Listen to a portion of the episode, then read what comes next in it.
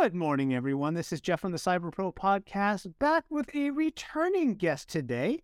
My guest today, as it has been before, is Sandra Stibbards. We had such a good time on our last one. She came up with another compelling episode. So we said, what the heck? Let's do it again.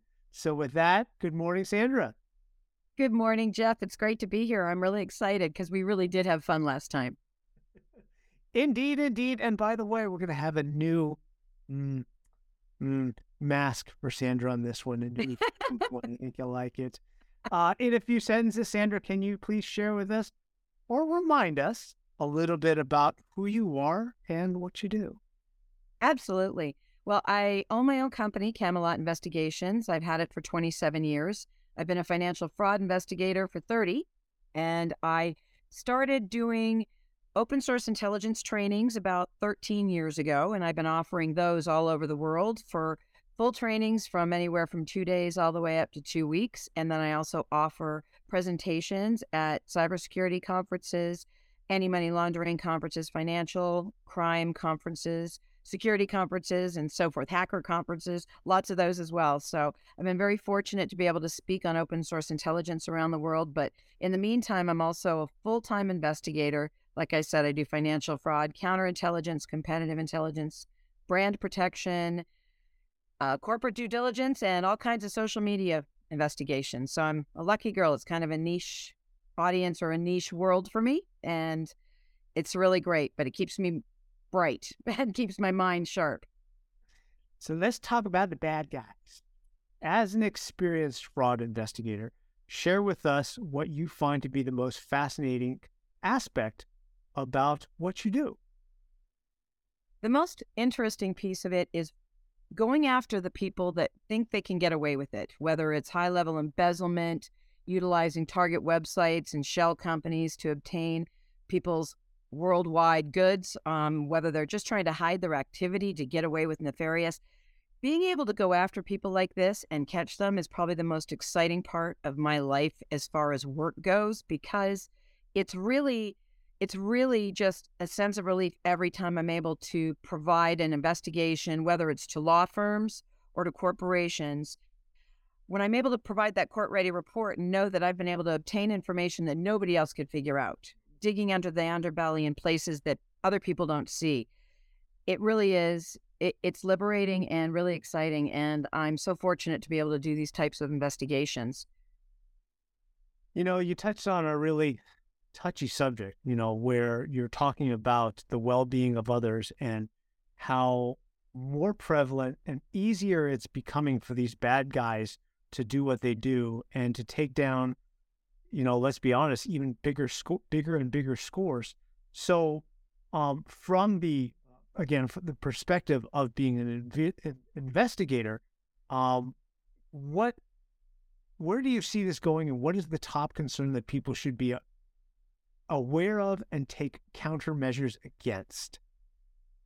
That's a great question because what I find, what I find, I've actually found this for a very long time, but it's getting worse due to the access of the internet with the internet being so easy to maneuver, whether you're using, you know, people hide themselves online, they're able to do it behind VPNs and so forth. The problem that I'm seeing and the biggest concern I have is that corporations, even small businesses, are not taking the cyber piece of this seriously. I mean, we also have the human element where people can just talk things out of people on the phone, and it's so easy to pre- mm-hmm. pretext. But the thing is, is the internet they think if well if we've set up our cyber team where you know the IT people where we have the cybersecurity we're good to go. They're forgetting about the human element and that is the weakest link in any place. Trying to convince these companies to educate their teams to protect themselves against people such as my the kind of capabilities I have which I use for good but the bad guys are using those capabilities for bad and we maneuver and get around online covertly. And they don't realize that they haven't locked something down and it takes one click of somebody in the office to have opened up the network and nobody even knew. You could have a network of 400 computers. Somebody opened up an email and they clicked on something because it looked legit, right? Oh, and they're like, oh, I don't know what that is. They didn't think about it, closed it up. But what they've done is they've then created a complete intrusion into the entire network, all through just one human error. So, my biggest issue, and as we're moving forward, especially during COVID, where it's become so much more prevalent that everyone is online, we need to educate all of these companies from the small business all the way up, and even just individuals personally, to understand how to protect and know that people are coming at you and they're really good at it. And the simplest little mistake can mess up everything and let all of your vulnerabilities out there. And it's really unfortunate because you have that human element. It, you can have all the the hardware and the software and all the best security teams in the world, but you have one person that could even be the most intelligent person on the team still do something wrong and create the problem for everyone. So, education, in my opinion, training on understanding the human side of this is key. And I don't think most companies understand that, but that's the kind of thing that I want people to know. I'm smiling because in the last minute or so, you said the human element four times. And did I? Yeah. Yes. And, and, and so that, that goes, uh, part and parcel to what you're talking about hardware and software, right? Hardware and software are predictable However, the human element or the fallacy of the human element is not. So, what insights or advice about how to better protect yourself and limit those vulnerabilities online, especially on the big social media platforms? Because sometimes we let our guard down when we're on those platforms. Um, would you like to share with our community? I love that you say people let their guard down because they really do. They almost have a, uh, a sense of security when they say or think that they've privatized themselves. There are so many little tweaks that people can do to protect themselves. The first thing is what I mentioned previously no clicking.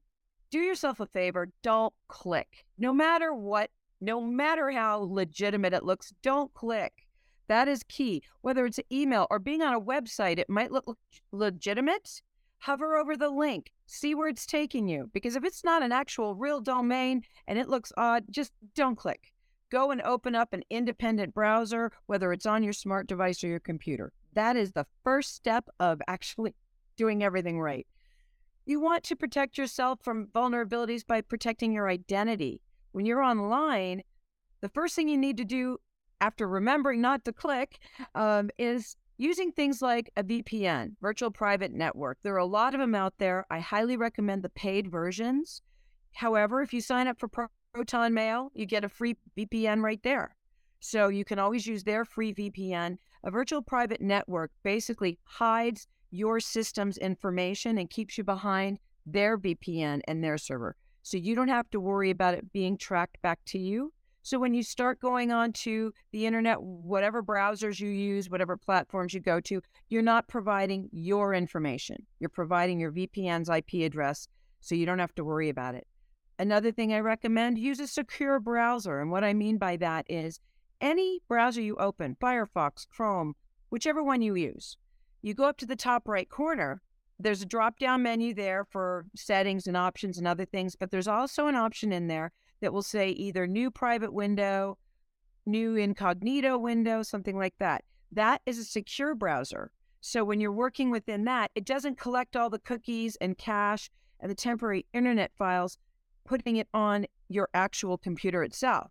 Once you close the browser, all of that goes away. So you don't have to worry about that collecting because all of that type of information actually creates the opportunity for data mining, putting malicious items on your system. You can then be sure when you're going onto those social media platforms, you might feel like you're secure.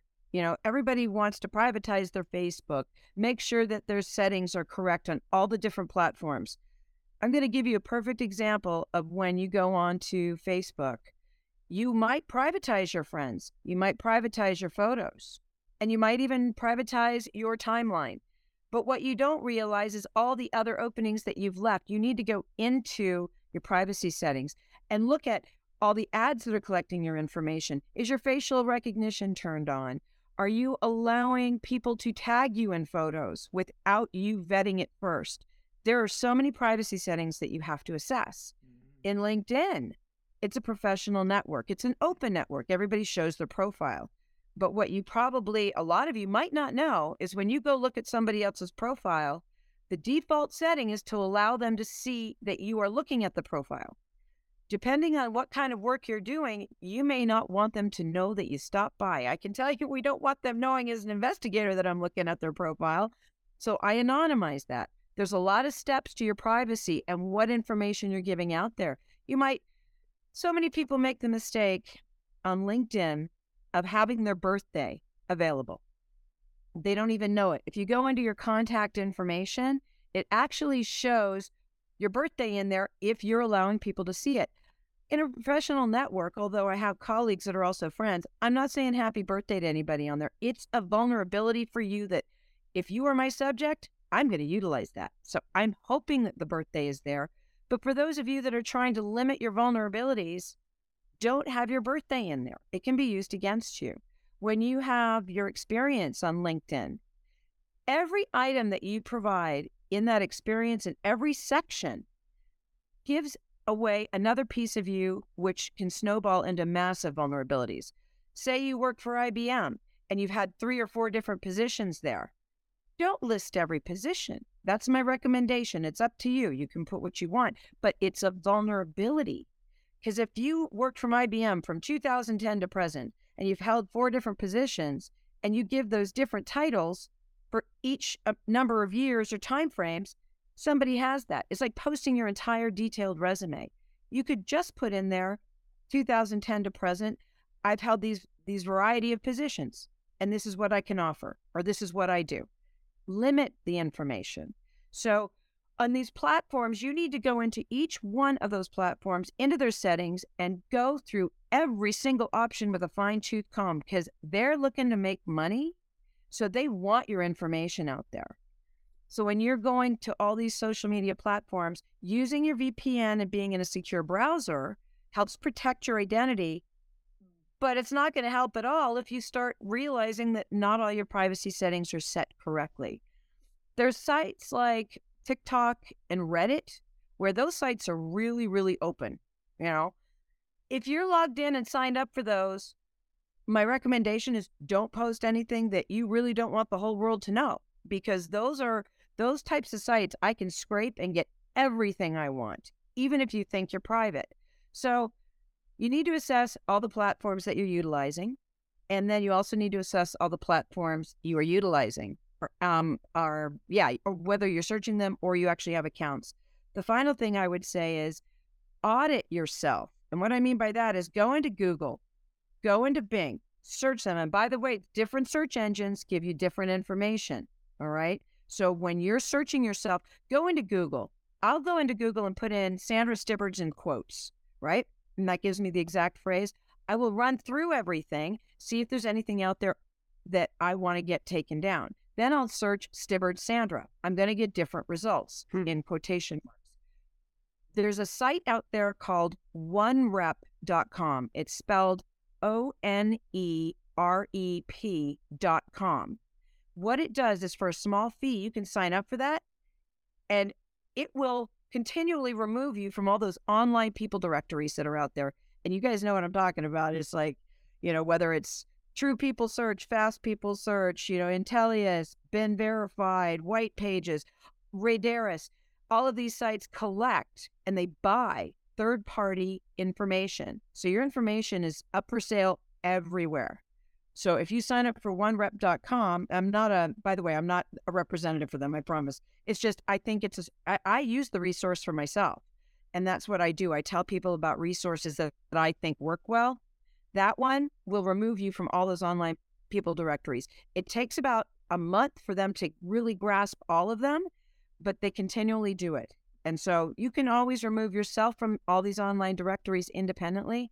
But I'm telling you, it was worth the fee just to get myself removed. But all these little tweaks can change and protect you and keep you from being vulnerable out there. I mean, we still, it's the internet, it's online. We're still all vulnerable in ways, but you can limit it. And those are some of my tips to do that. Awesome. Thank you very much. Uh, I've got a bonus question, but I'm going to come back okay. after question number five, which is, you know, you you've spit out a lot of ways that we make ourselves vulnerable, and you spit out a lot of ways that, of things that we can do to get better at being less vulnerable. So tie that all together with a story. Share with us kind of a story that is going to make us move, right? Something that some something happened to someone that unfortunately probably wasn't positive because they weren't doing the things that we just talked about and how this negatively affected them. Tell us a story about that and then tell us what the good outcome was afterwards. The perfect story in my head is for a colleague of mine who they were doing searches for their company where they would just go to one of those $50 background check companies, right? And I happened to become a client of theirs and I was actually going to them for their services. And we're sitting there talking. I told them what I did. And then they said, well, we're hiring somebody to handle everything in the front, which includes, you know, all the money, payroll. They they had access to everything, right? All the confidential information. And I said, look, this is the recommendation I give all businesses, whether it's huge corporations down to small companies. You need to have an investigator actually handle the backgrounds because these little $50, $75 searches aren't going to cover what you need. So I said, do me a favor, give me the report. I'm going to take a look at this and I'm going to do what I normally do when it comes to doing corporate due diligences and corporate backgrounds to protect my clients. And I'll show you what you really want to do. So I ended up finding out that this guy had two felonies that were financial fraud within the FCRA timeframe of the seven years. It was just on the cutting cut point of it. They didn't find that out. But then here's the kicker I could find those online, which really ruined it for him. But what really ruined it for him on top of that was if we hadn't even found the, the financial fraud piece, him as well as three other candidates, and the three other candidates didn't have any criminal, but they all had social media problems.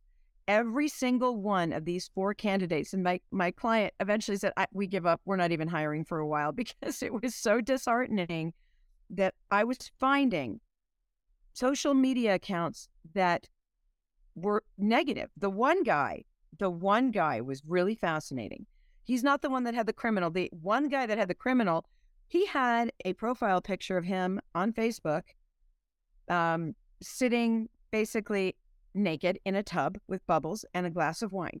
And it was like public account. This was not going to be a good representative for them either way.